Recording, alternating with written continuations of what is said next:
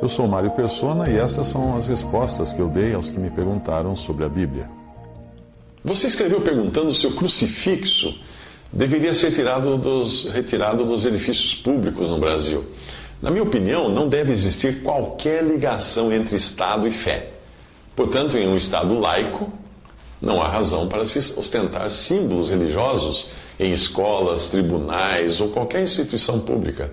A continuidade do hábito de se colocar crucifixos em prédios públicos, uh, implantado aqui nos tempos do descobrimento por imposição da Igreja Romana, abre um precedente para que todas as religiões também reivindiquem o direito a ter seus símbolos no mesmo local. Já pensou que confusão? Ficaria estranho ver a parede, a parede de, um de um tribunal toda enfeitada com um crucifixo, meia-lua, estrela, estrela, de Davi, símbolo do Tao Te King, Yin Yang, coisas do tipo. A verdade é que o crucifixo não deveria estar em lugar algum, porque é um símbolo de tortura. Seria como pendurar nas paredes das instituições públicas, escolas, etc., uma forca em miniatura, com um pequeno, um pequeno tiradentes enforcado nela. Você já pensou que estranho as pessoas terem a miniatura de um enforcado na parede das casas ou pendurado no pescoço? O mundo simplesmente não reconheceu a Cristo, começando pelos judeus que aguardavam o Messias e quando o Messias chegou, não quiseram abrir mão do poder das regalias que tinham.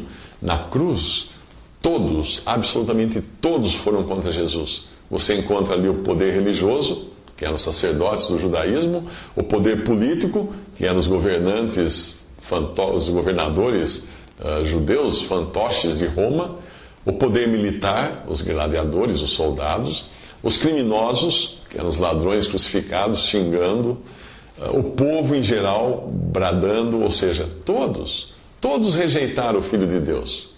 Deu no que deu. E 1 João 5,19 diz que todo mundo está no maligno, ou jaz no maligno. Hoje o que vemos é, por um lado, um mundo alheio a Jesus, adotando suas miniaturas de crucificação como talismãs ou símbolos culturais, e por outro lado, um Jesus alheio ao mundo. Sim, ele não está nem aí com os esforços humanos pela paz mundial, pelas melhorias da sociedade, todas aquelas frases bonitinhas que saem da boca do Papa em datas festivas ou de misses em concursos de beleza. Jesus deixou isso muito claro em sua última oração, quando disse em João 17,9: Eu rogo por eles, pelos discípulos, não rogo pelo mundo, mas por aqueles que me deste, porque são teus. É no mínimo hipocrisia querer misturar os assuntos deste mundo, seus governos, políticas, religiões, etc., com aquele que o mundo expulsou daqui de forma tão democrática, conforme João o 18, 39 a 40, que diz, uh, Pilatos fala, vós tendes por costume que eu vos solte alguém pela Páscoa, quereis, pois, que vos solte o rei dos judeus? Então todos tornaram a clamar, dizendo, este não, mas Barrabás. E Barrabás era um salteador.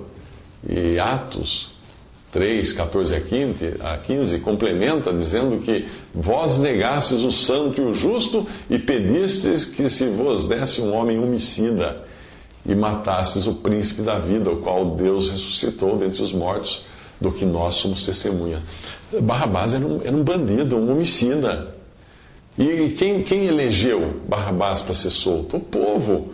Quem elegeu Cristo para ser condenado? O povo. Foi democrática a coisa. Portanto, a sina deste mundo é essa mesma e não vai mudar.